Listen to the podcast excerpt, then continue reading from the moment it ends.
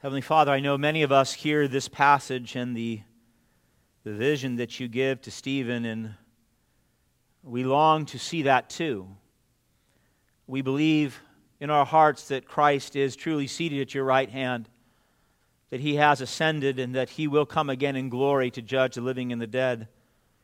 We want to, right now, Lord, through the proclamation of your word and by the Holy Spirit that dwells in us, we want to see you clearly. We want to see the glory that you have manifest in Christ, the great work that you've done in lives with sinners just like us. And for the past 2,000 years, Lord, redeeming people into communities just like this. I pray, Father, you would show us this morning the objective fact that Christ reigns, that he is seated upon the throne, that he is the judge and the Savior. And for any soul that's here, Lord, that does not know Christ, as Savior, I pray that you would this hour save them, that you would, by your Holy Spirit, make them alive as you've made us alive, and that you would bring them into your kingdom. For those of us who know Christ, Lord, I pray we would be rightly encouraged because he is seated at your right hand and has power and authority over the heavens and the earth, and we belong to him, we can never, ever be lost. Not only that, Father, but we can, even in the midst of horrible persecution, as we will see with Stephen today, Father, we can trust our spirit into your hands and even pray for those who persecute us. We ask for those hearts, Father, that the testimony of the gospel might be proven and borne out in our day to day lives. We are so thankful for this testimony. We're so thankful for Stephen and the great work that you did through him, and the fact that we can read the words of Dr. Luke and, and grow in our love for you as well. And so I pray that you would be glorified as your Spirit moves amongst us right now. In Christ's name, amen. Amen. Hmm. You knew we were going to get here, right? I mean, we had to get to the martyrdom. Um, it is a, a difficult passage to read, and it is a glorious passage to read.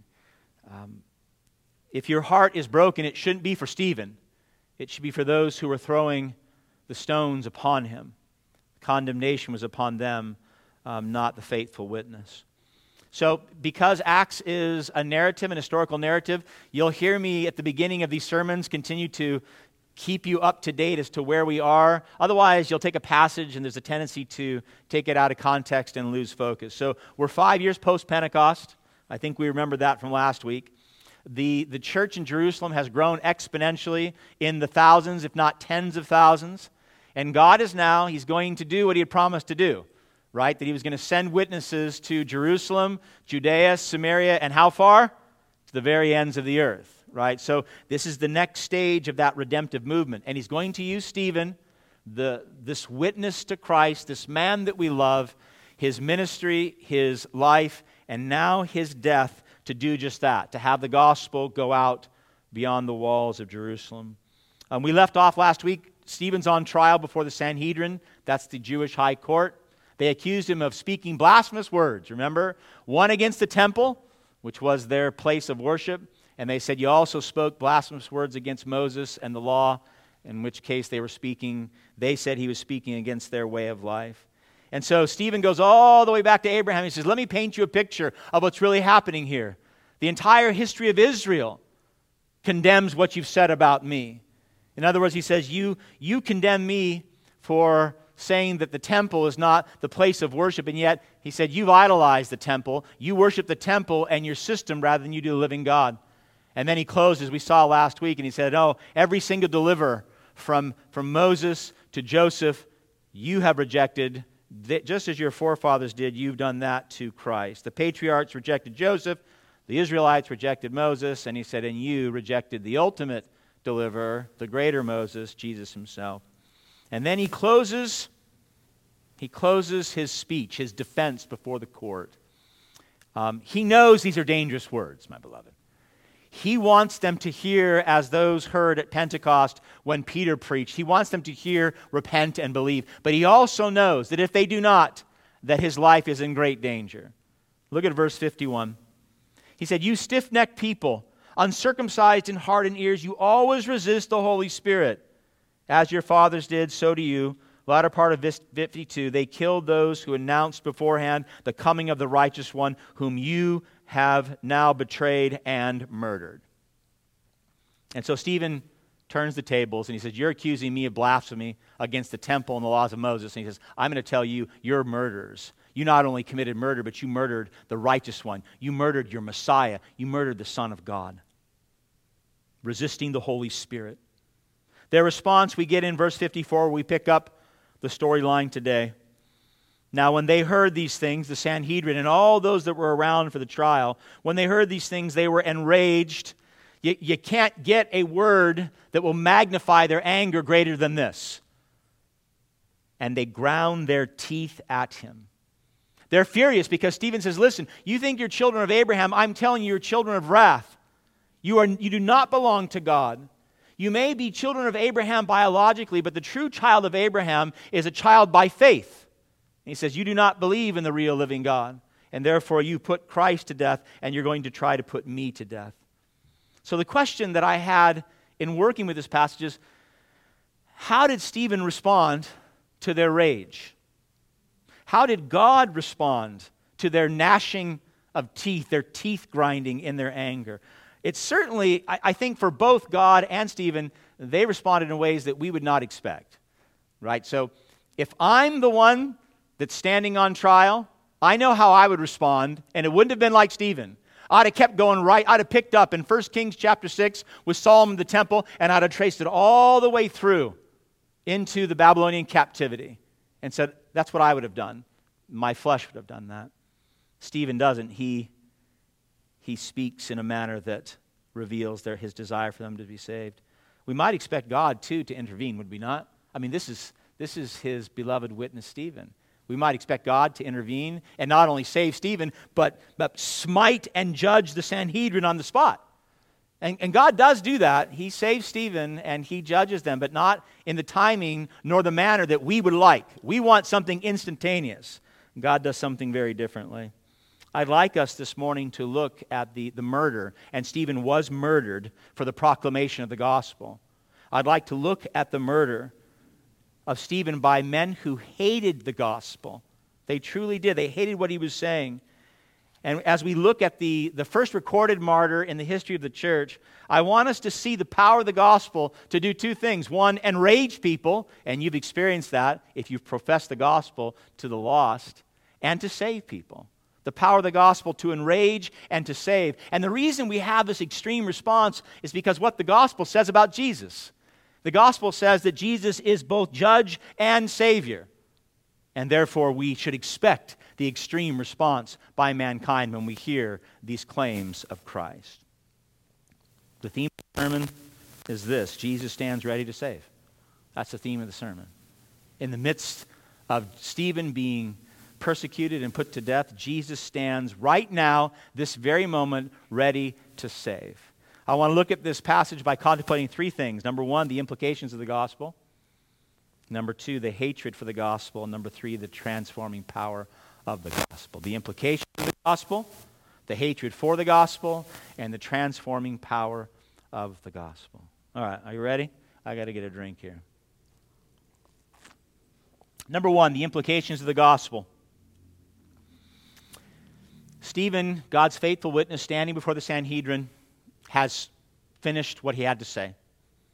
They want to tear him limb from limb. They're, they're seething, they're furious. And so, God, being God, being the gracious, loving God that He is, He does something extraordinary here. He gives, this is a real vision now. This is not just a dream, this is a real vision given by God to Stephen in order to do two things. One, to give Stephen a sense of peace in the midst of what he's about to go through, because this was going to fuel Stephen's faith. But also, and I think we miss this, it's to bring great clarity to the gospel message in order for the response to be one of either judgment or salvation. And so God opens the heaven and he gives Stephen the chance to look into the majestic throne room of God. Look at verse 55. But he, Stephen, full of the Holy Spirit, gazed into heaven and saw the glory of God and Jesus standing at the right hand of God.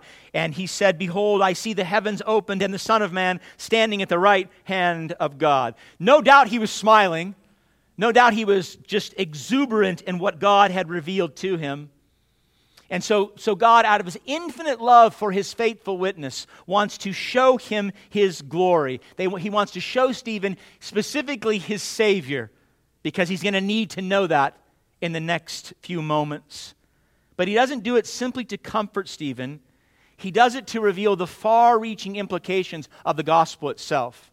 That the gospel is no small matter, and it does, doesn't impact just a few people.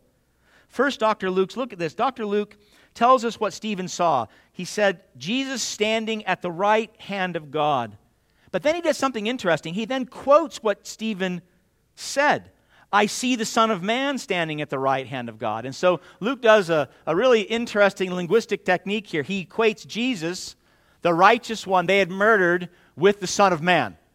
And, and that may not mean a lot to you unless you know Daniel chapter 7. And we'll talk about that in just a minute. In Daniel chapter 7, in fact, Jesus, Jesus said something very similar five years prior, standing before the same body. He referenced Daniel chapter 7 too. Listen, this is from Luke 22. Jesus said, The Sanhedrin said to Christ, If you are the Christ, tell us. But he said to them, If I tell you, you will not believe. And if I ask you, you will not answer. Listen to what Jesus said. But from now on, the Son of Man shall be seated at the right hand of the power of God. The Son of Man. Now, if you've read through your New Testament, Jesus, that's his favorite title for himself, was Son of Man. He called that himself more. In fact, it, here in, in the uh, book of Acts, the only time that someone uses that term, Son of Man, in the New Testament outside of Christ himself is right here. Every other time it's Christ using it of himself. The title Son of Man originated with the prophet Daniel while prophesying in 550 BC under the reign of Belshazzar, the king of Babylon. And Daniel, very much like Stephen, had received a vision from God. And in it, in Daniel's vision, he sees a deliverer, a Messiah, a Savior of God's people who comes before God the Father. Daniel calls him the Ancient of Days.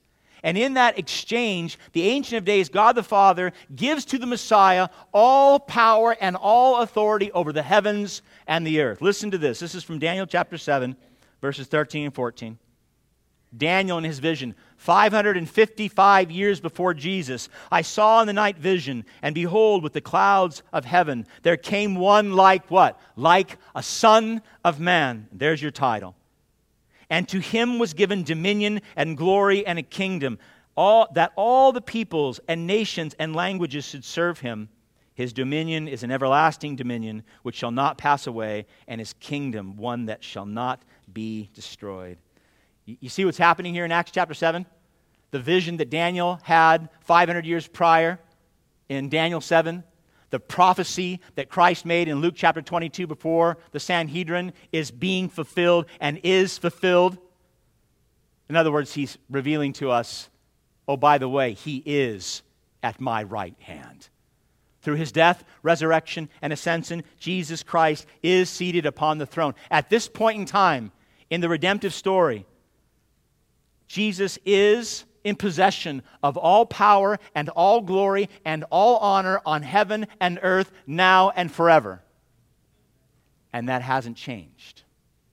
That hasn't changed. He has an everlasting dominion, as Daniel prophesied, a dominion that will never end, a kingdom that cannot be overthrown. There'll be no ruler, no king, no power, nor nation that will overthrow Jesus Christ as a king and his kingdom.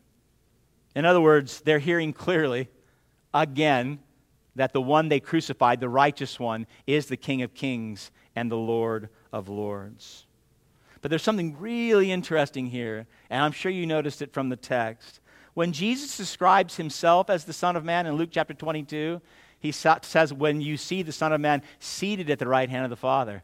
Stephen doesn't say that. Stephen says he saw the Son of Man standing at the right hand of God. Now, some scholars say it's just it's linguistic variation.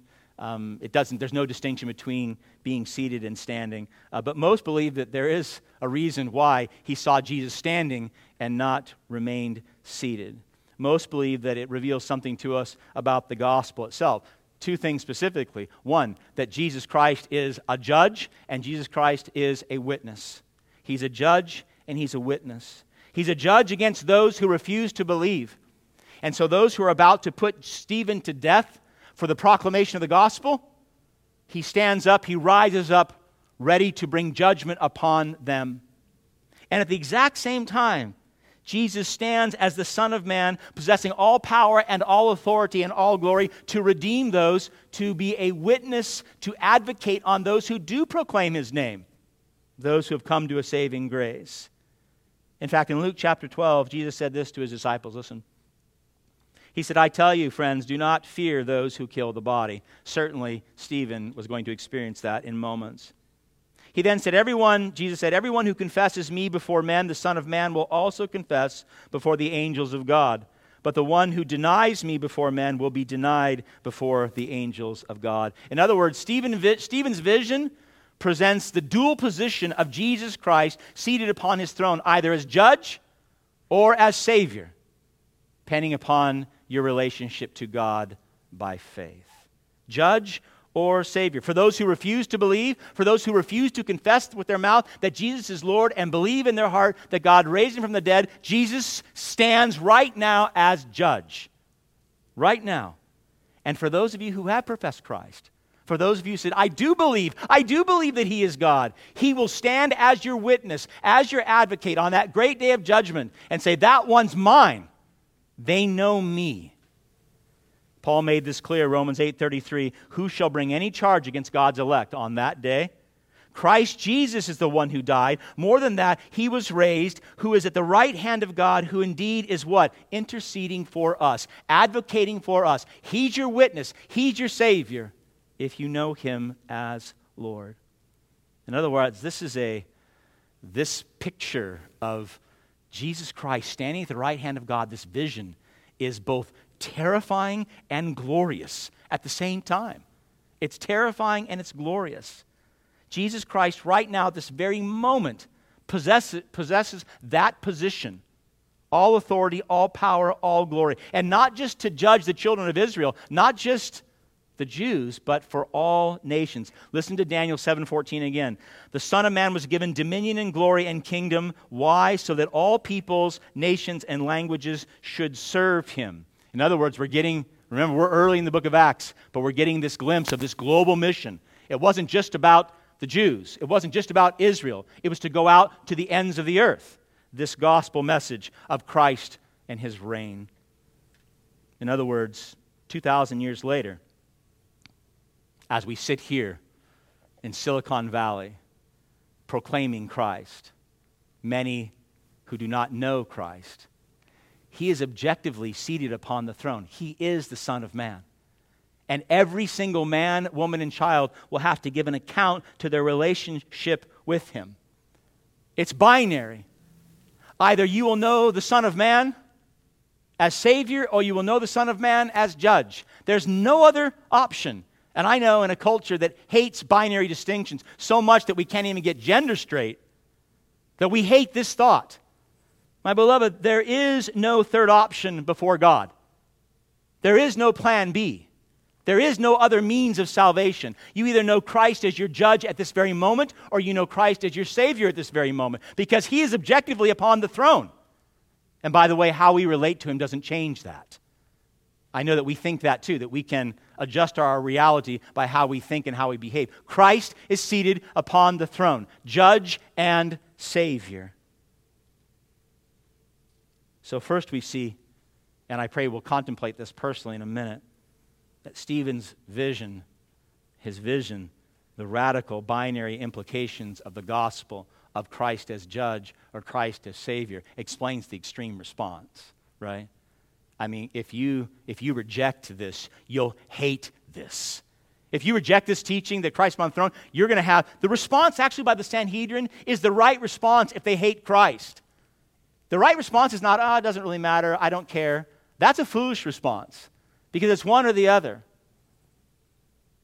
The question for us this morning, and I want you to ask this, and I'll, I'll pray as we close the sermon today, is where do you stand right now before the standing king? Where do you stand this moment before the standing king? Are you awaiting judgment or are you awaiting vindication?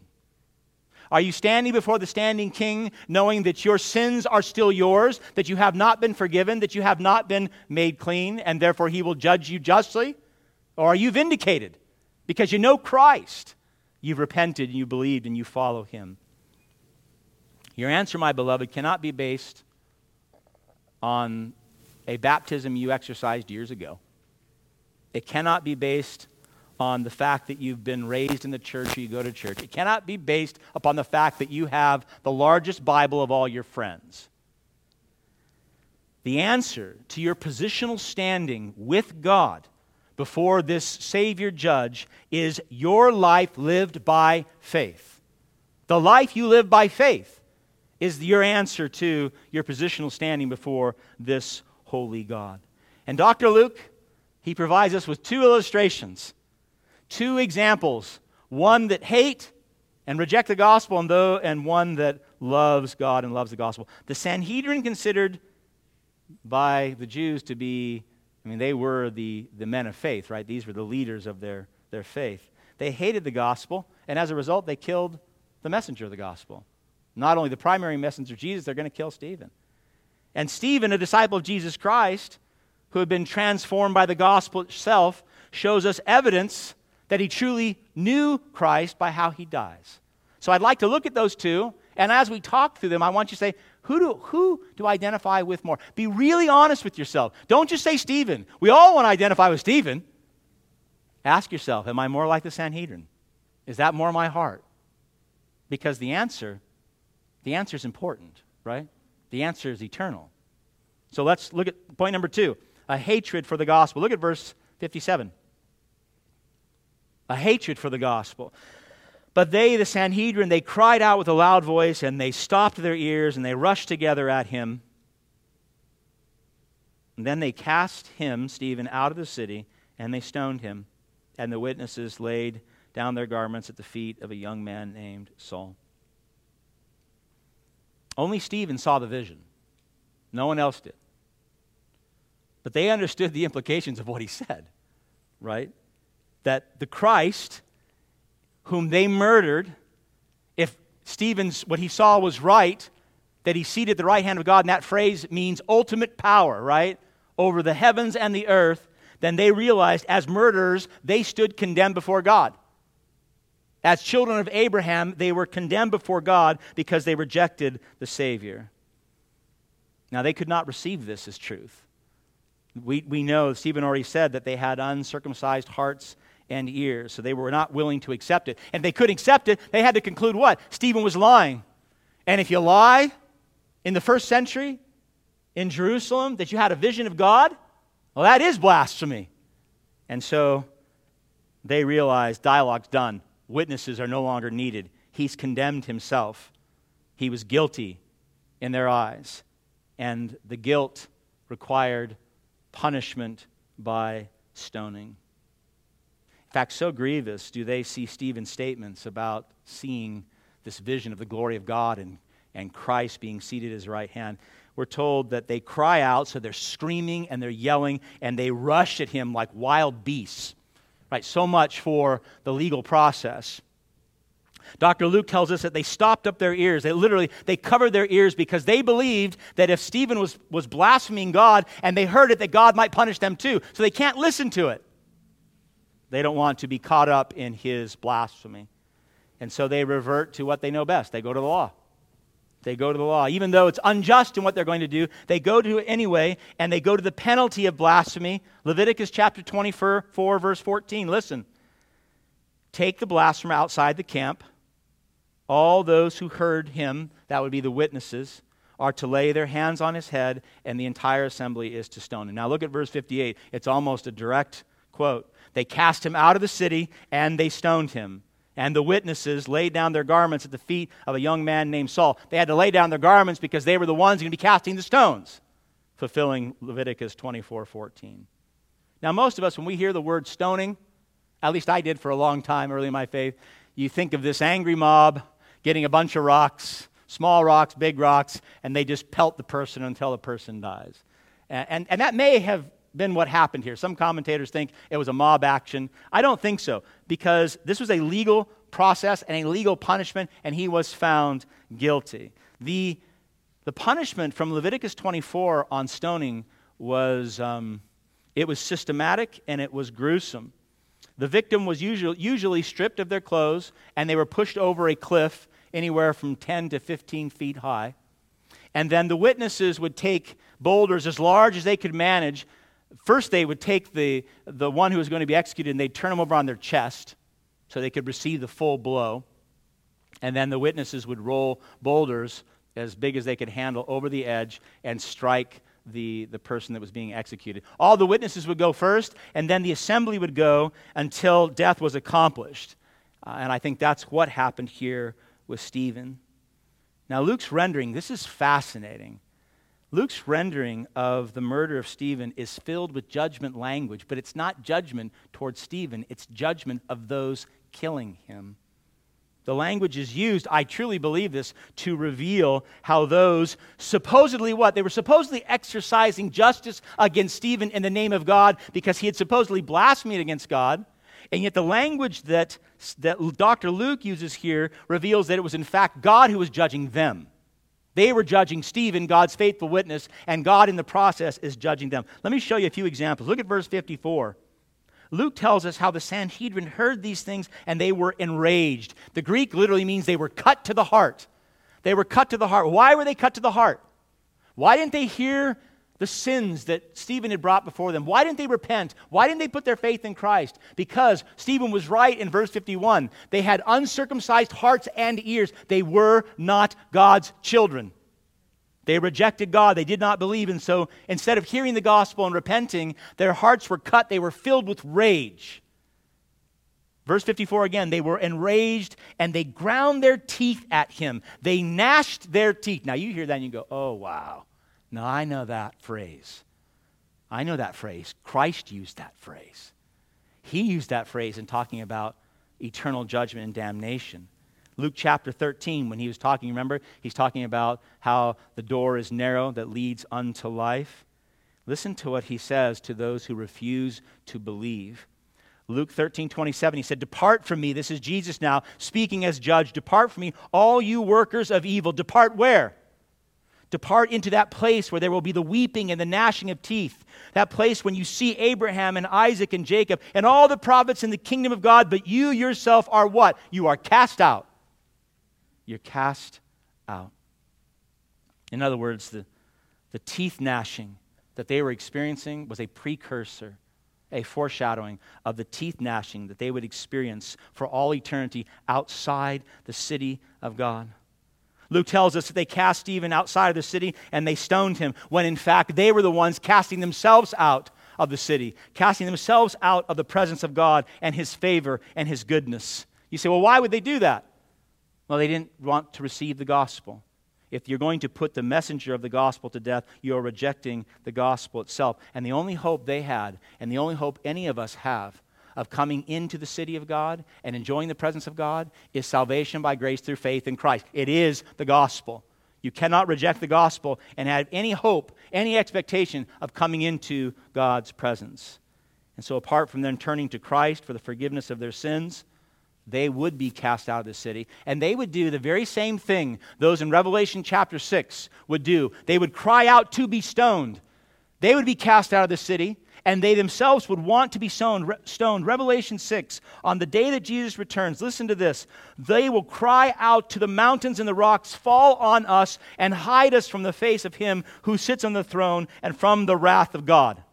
In other words, all this judgment language is, is couched in bitter irony for those who refuse to believe that Jesus is the Christ, they were bringing judgment upon themselves. The gnashing of the teeth, the being cast out into the outer darkness, the desire for the rocks to fall upon them. It's a horrific picture, my beloved. They remained in their rebellion. They refused the good news. They remained stiff necked and uncircumcised in heart. They didn't have to, right? Stephen wasn't like that anymore. Thousands in the church in Jerusalem were not like that anymore. They had turned. They believed that Jesus Christ was, in fact, the Messiah. They believed that he lived that perfect life, that he died a sinner's death, that he was buried, that he rose. They believed that he is seated upon the throne of heaven. They could have believed that. They could have heard the message of the gospel, and they could believe that Jesus was standing not to judge them, but standing to receive them, standing to forgive them, standing to confess their names before God and the angels too, standing for all who repent and believe, and saying to the angels and to God, This one, listen, this one, this sinner once destined for the outer darkness, once destined for that place where there's only the weeping and gnashing of teeth, they would hear Christ say, This one now belongs to me. This one is no longer a child of wrath. They've seen the depth of their sin. They've seen the holiness of my Father. They've seen, the, they've seen the payment that I have made upon the cross. They have put their trust and their faith in me, and now they're mine. They would know Jesus not as judge, but as Savior as the Savior. No longer condemned, but a brother or a sister, a friend in the kingdom. My beloved, this is such a severe warning. I hope you hear it as such. For all your family and all your friends and all your coworkers and all your neighbors who do not know Jesus Christ as Lord and Savior, their end is outer darkness. It is the weeping and gnashing of teeth forever. It is a severe warning because it is a severe truth. It is an eternal truth. I believe it's a severe warning for us as well. My beloved, how, how often we hear this and we think of it in, in terms of salvation, but how often are we like the Sanhedrin? How often do we judge one another unjustly in our own hearts? How often do we elevate ourselves to be seated upon our own high court? and then we look around and we condemn all those around us. Assuming the position of judge. You do not have that position, that's not given to you. You have a master and you have a king. It is Christ. How often do we in our own hearts make ourselves judges over our own brothers and sisters in Christ? Right here in the body. Now, I'm not talking about legitimate Matthew 18 issues. Matthew 18 makes it very clear. When we have a brother or sister in willful unrepentant sin, the church is supposed to act and adjudicate that sin. But that's the body of Christ. That's everybody together. That's not one individual. I'm not talking about judging people justly. I'm talking about judging people wrongly, assuming things. In the church, it often takes the form of gossip and slander, and we become critical of how someone dresses or what they're reading or how they use their free time or the entertainment they enjoy. And certainly some of those things may be sinful, and you would want to speak into their lives. But you're not their judge. They have a master and they have a king. Jesus was very clear when he said in Matthew 7 Do not judge, or you too will be judged. For in the same way you judge others, you too will be judged, and with the measure you use, it will be measured to you. So every time we adjudicate someone wrongly in the church, we're saying to God, Judge me the same way. Judge me with the same standard that I'm using upon them. Boy, your heart better be right and you better be clean. That's an awfully high standard. I don't think any of us make it. How often, also, my beloved, do we stand in judgment of those outside the church? How often do we condemn as Christians? Constant condemnation of those who do not live life in accordance with God's word, who do not live in accordance with Christ as Savior. Didn't John say in John 3:18, whoever does not believe stands condemned already? He did, because they do. And didn't the apostle Paul say clearly in 1 Corinthians 5:13, God will judge those outside the church? He did because God will. My beloved, if apart from faith in Jesus Christ, those outside the church are already condemned, and if we know that God will judge them unless they come into a right standing with the standing king, then I do believe our response should not be one of condemnation, but compassion and proclamation. Should we not be looking upon all those who do not know Christ with great compassion in our hearts? Should we not long for them to know Christ, that they too might not have him as a judge but a Savior? And therefore, shouldn't we open our mouths and tell them that when they come before him on that day, they do not have to be condemned and cast out into the outer darkness. We, I've heard so much, especially this past year, in evangelical churches, of churches condemning the world. That's obvious. They stand condemned. What hope do we bring them? What hope do we offer them in Christ? I think we should be bringing the gospel of grace to those outside the church so they can be saved instead of judged. Don't you? I do. So, the Christians in your life that you spend a lot of time judging, stop. Those outside of the church that you spend a lot of time judging, that coworker that drives you crazy, you have him or her or multiple.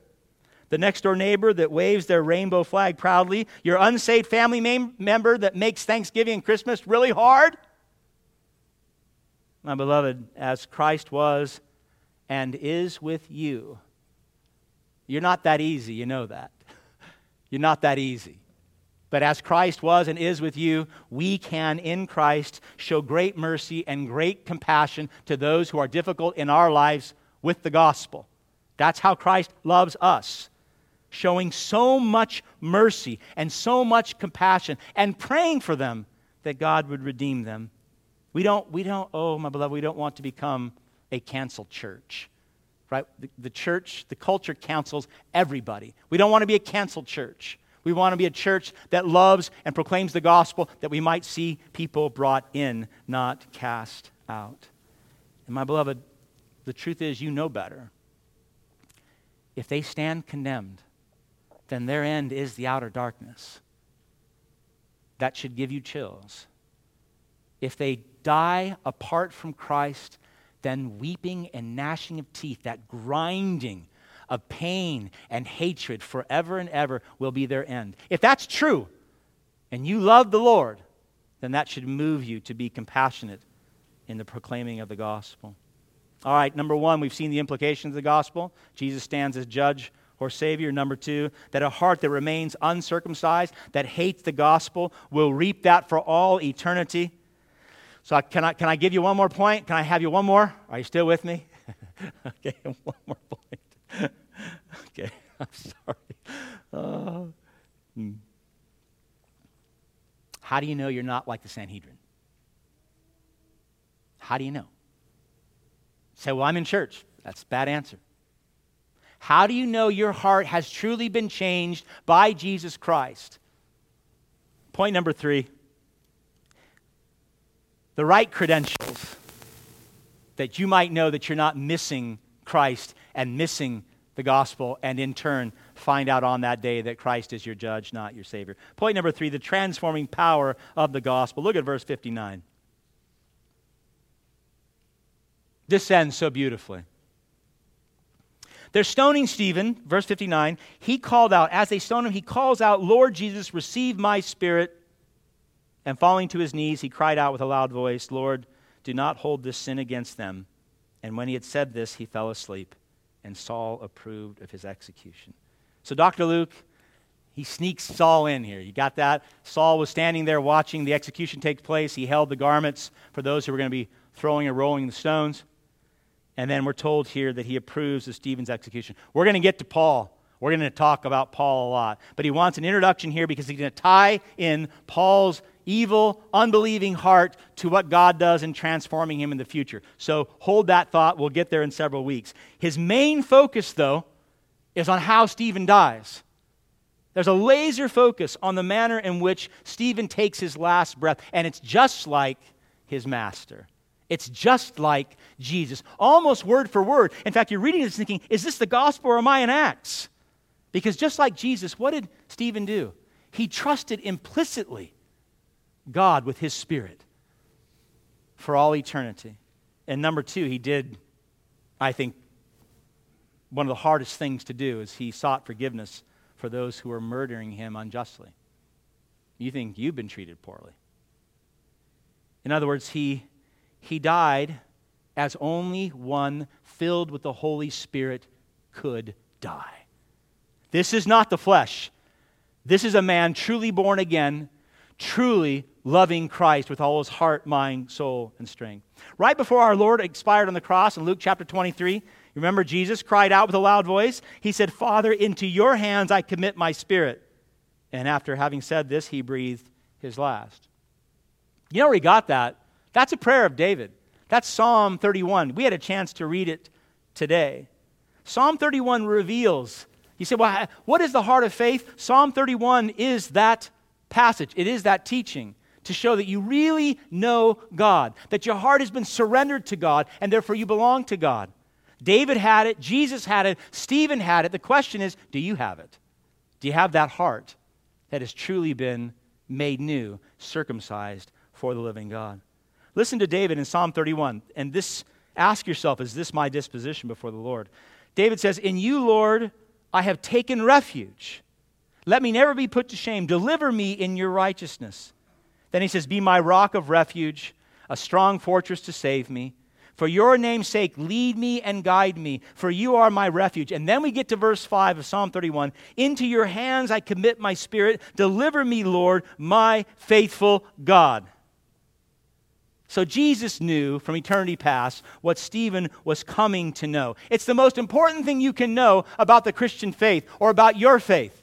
And you know what that is? It's that God is faithful. It's that God is faithful. Not your power, not your will, not your sustainability, not the strength of your faith to make it to the end, but the faithfulness of God. The entire psalm, the cry of Jesus, the cry of Stephen, receive my spirit was, I trust you, God. I trust you with everything. My beloved, if you're going to trust God with your eternal spirit, and your eternal position forever and ever, then can't you trust Him with your job? And can't you trust Him with your mortgage? And can't you trust Him with your marriage, your children? You must right? Those are lesser things. So certainly we would be able to trust Him with those things if we trust Him with our spirit. God's faithfulness to be our rock of refuge, our strong fortress, our deliverer, that we won't be put to shame even when we lack faith. Even when we lack faith, God is faithful. So, what Jesus knew from eternity past, Stephen had come to know and believe in Christ that God is faithful and God faithfully saves his children.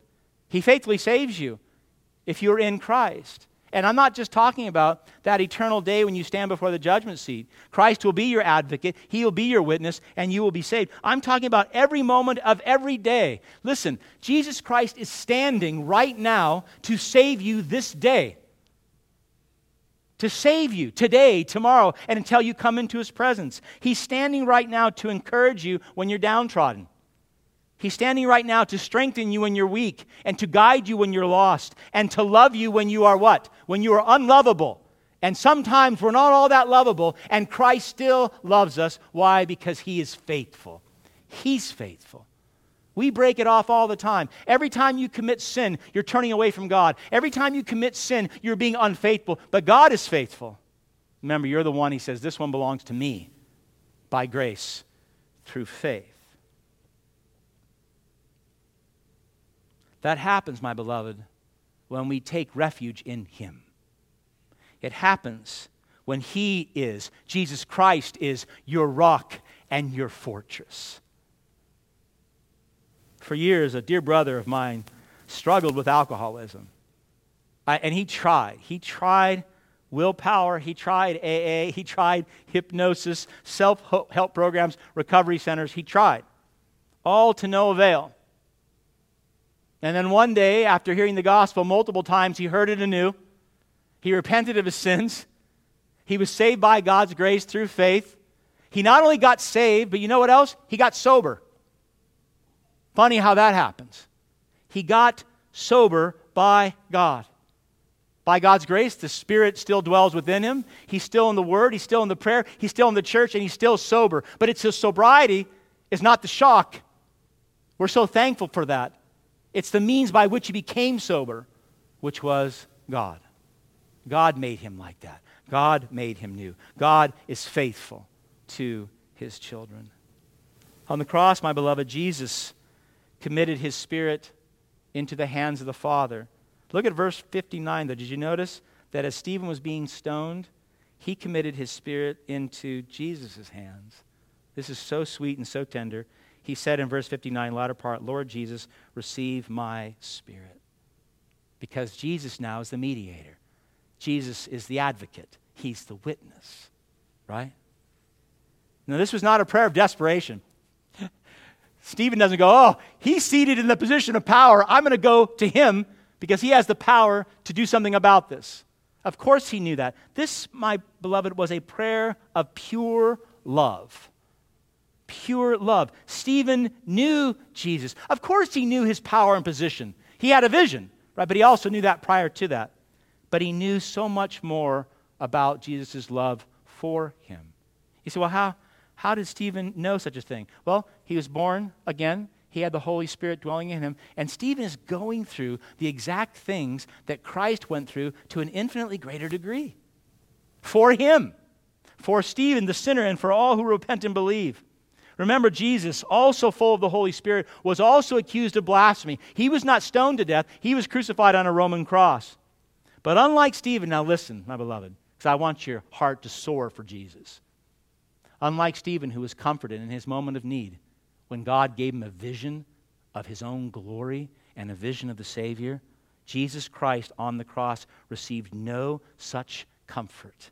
In fact, he received the exact opposite.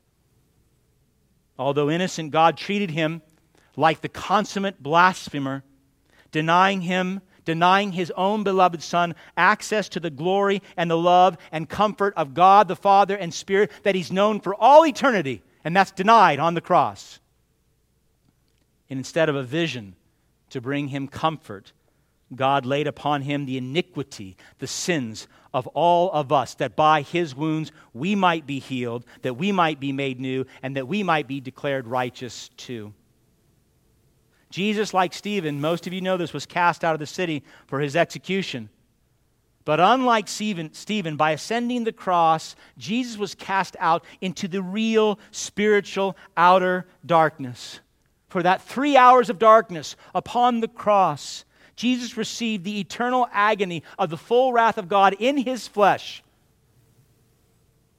The real weeping and gnashing of teeth our Lord bore. The full wrath of a thrice holy God that we deserved. And he did all this so that a sinner like Stephen and a sinner like you and a sinner like me, through repentance and faith, could receive instead God's glory and God's love and God's mercy and be brought all the way in all the way into the eternal city. Stephen knew whose hands he was committing his spirit. He knew the goodness of the Savior and said joyfully, Into thy hands I commit my spirit. Do you have that same assurance? Do you know Christ like that? If today's your last day, can you say, Jesus Christ, Lord and Savior, into thy hands I commit my spirit. Can you say that? My beloved, if you are conscious in your dying hours or minutes of life, you'll either be filled with comfort or with terror. Comfort or terror. And both of those are going to be true, depending upon your relationship with God. You'll be filled with comfort if you've given your life, you've trusted in Christ as your Savior. You may, even in those moments, as your family weeps over you, you may be overwhelmed with a sense of joy because you know you're leaving this body, and to leave this body means to come into the presence of God. Be compassionate. Don't be too joyful in your death, knowing where you're going for those who are going to miss you. You know that your advocate stands for you. You know that your advocate is standing there and is eager to bring you into the presence of the Father. So there'll be joy and there'll be comfort. But if you do not have the assurance of Jesus Christ, remember, it's binary. He's either judge or savior. He's seated upon the throne. If you do not have the assurance of Christ as your savior, then listen, terror is the only other option. Absolute, abject, eternal terror is the only other option. Now, you may have gone your whole life rejecting God's reality.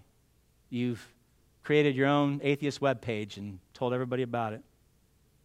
Maybe you said, you know, I don't have enough information to know about God, so I, am just going to claim agnosticism. Maybe, maybe you've worshiped other gods and served other idols and you've lived your life as you see fit.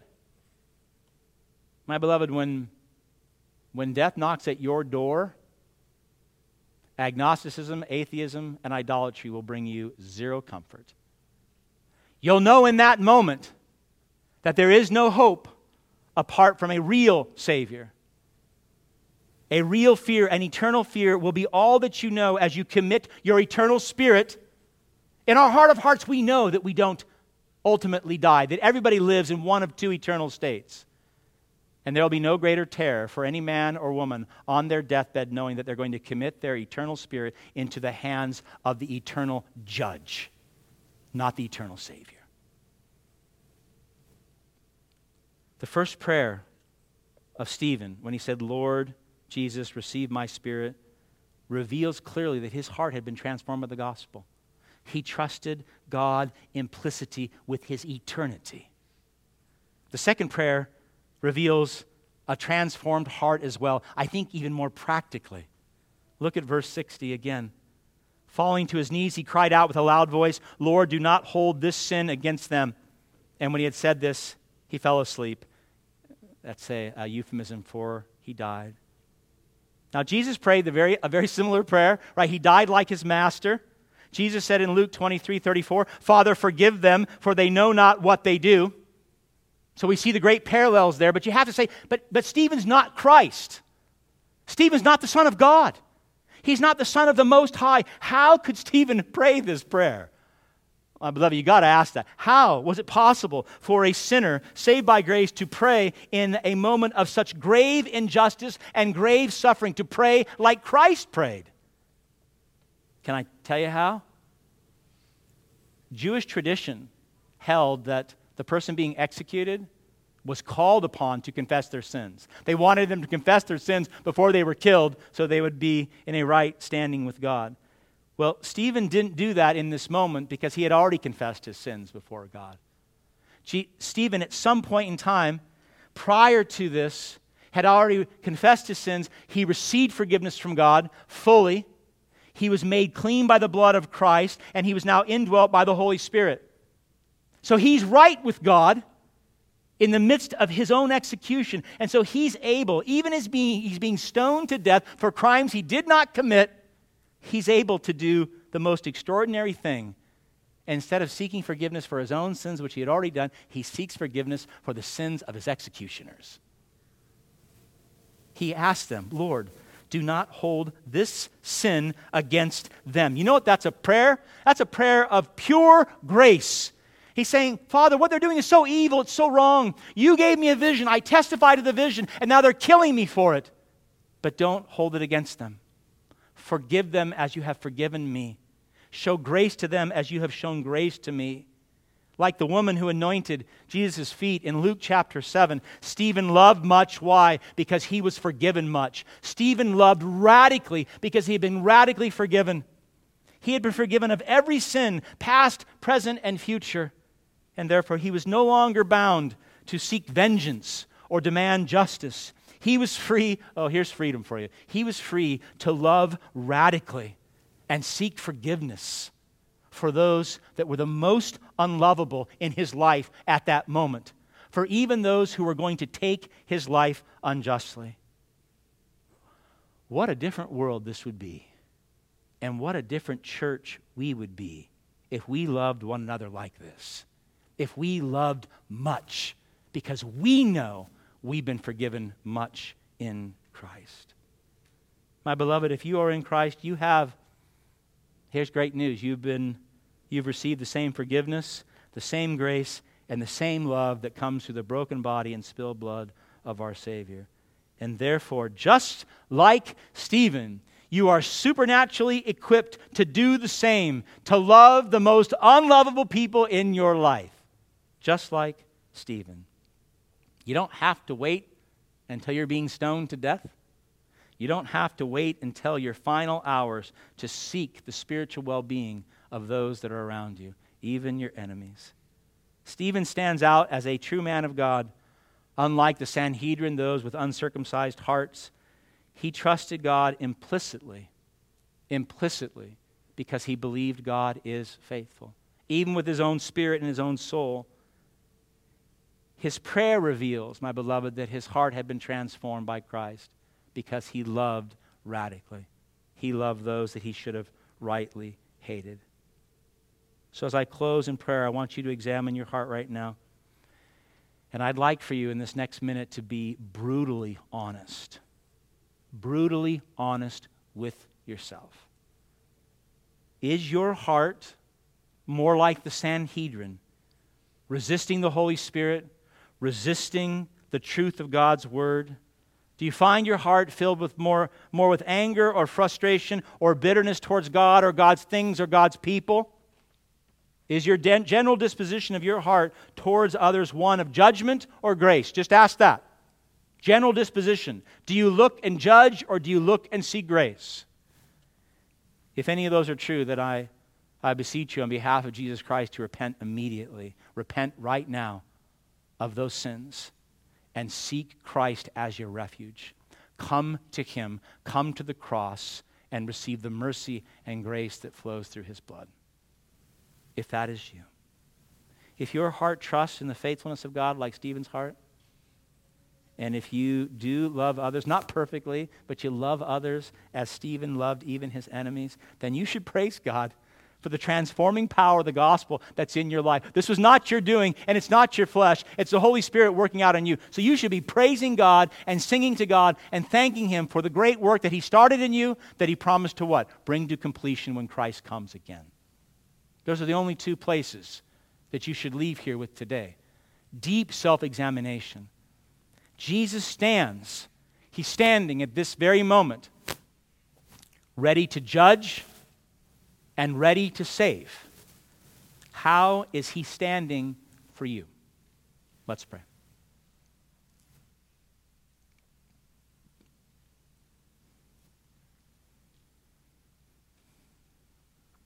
Heavenly Father, I ask that you would be gracious with us right now.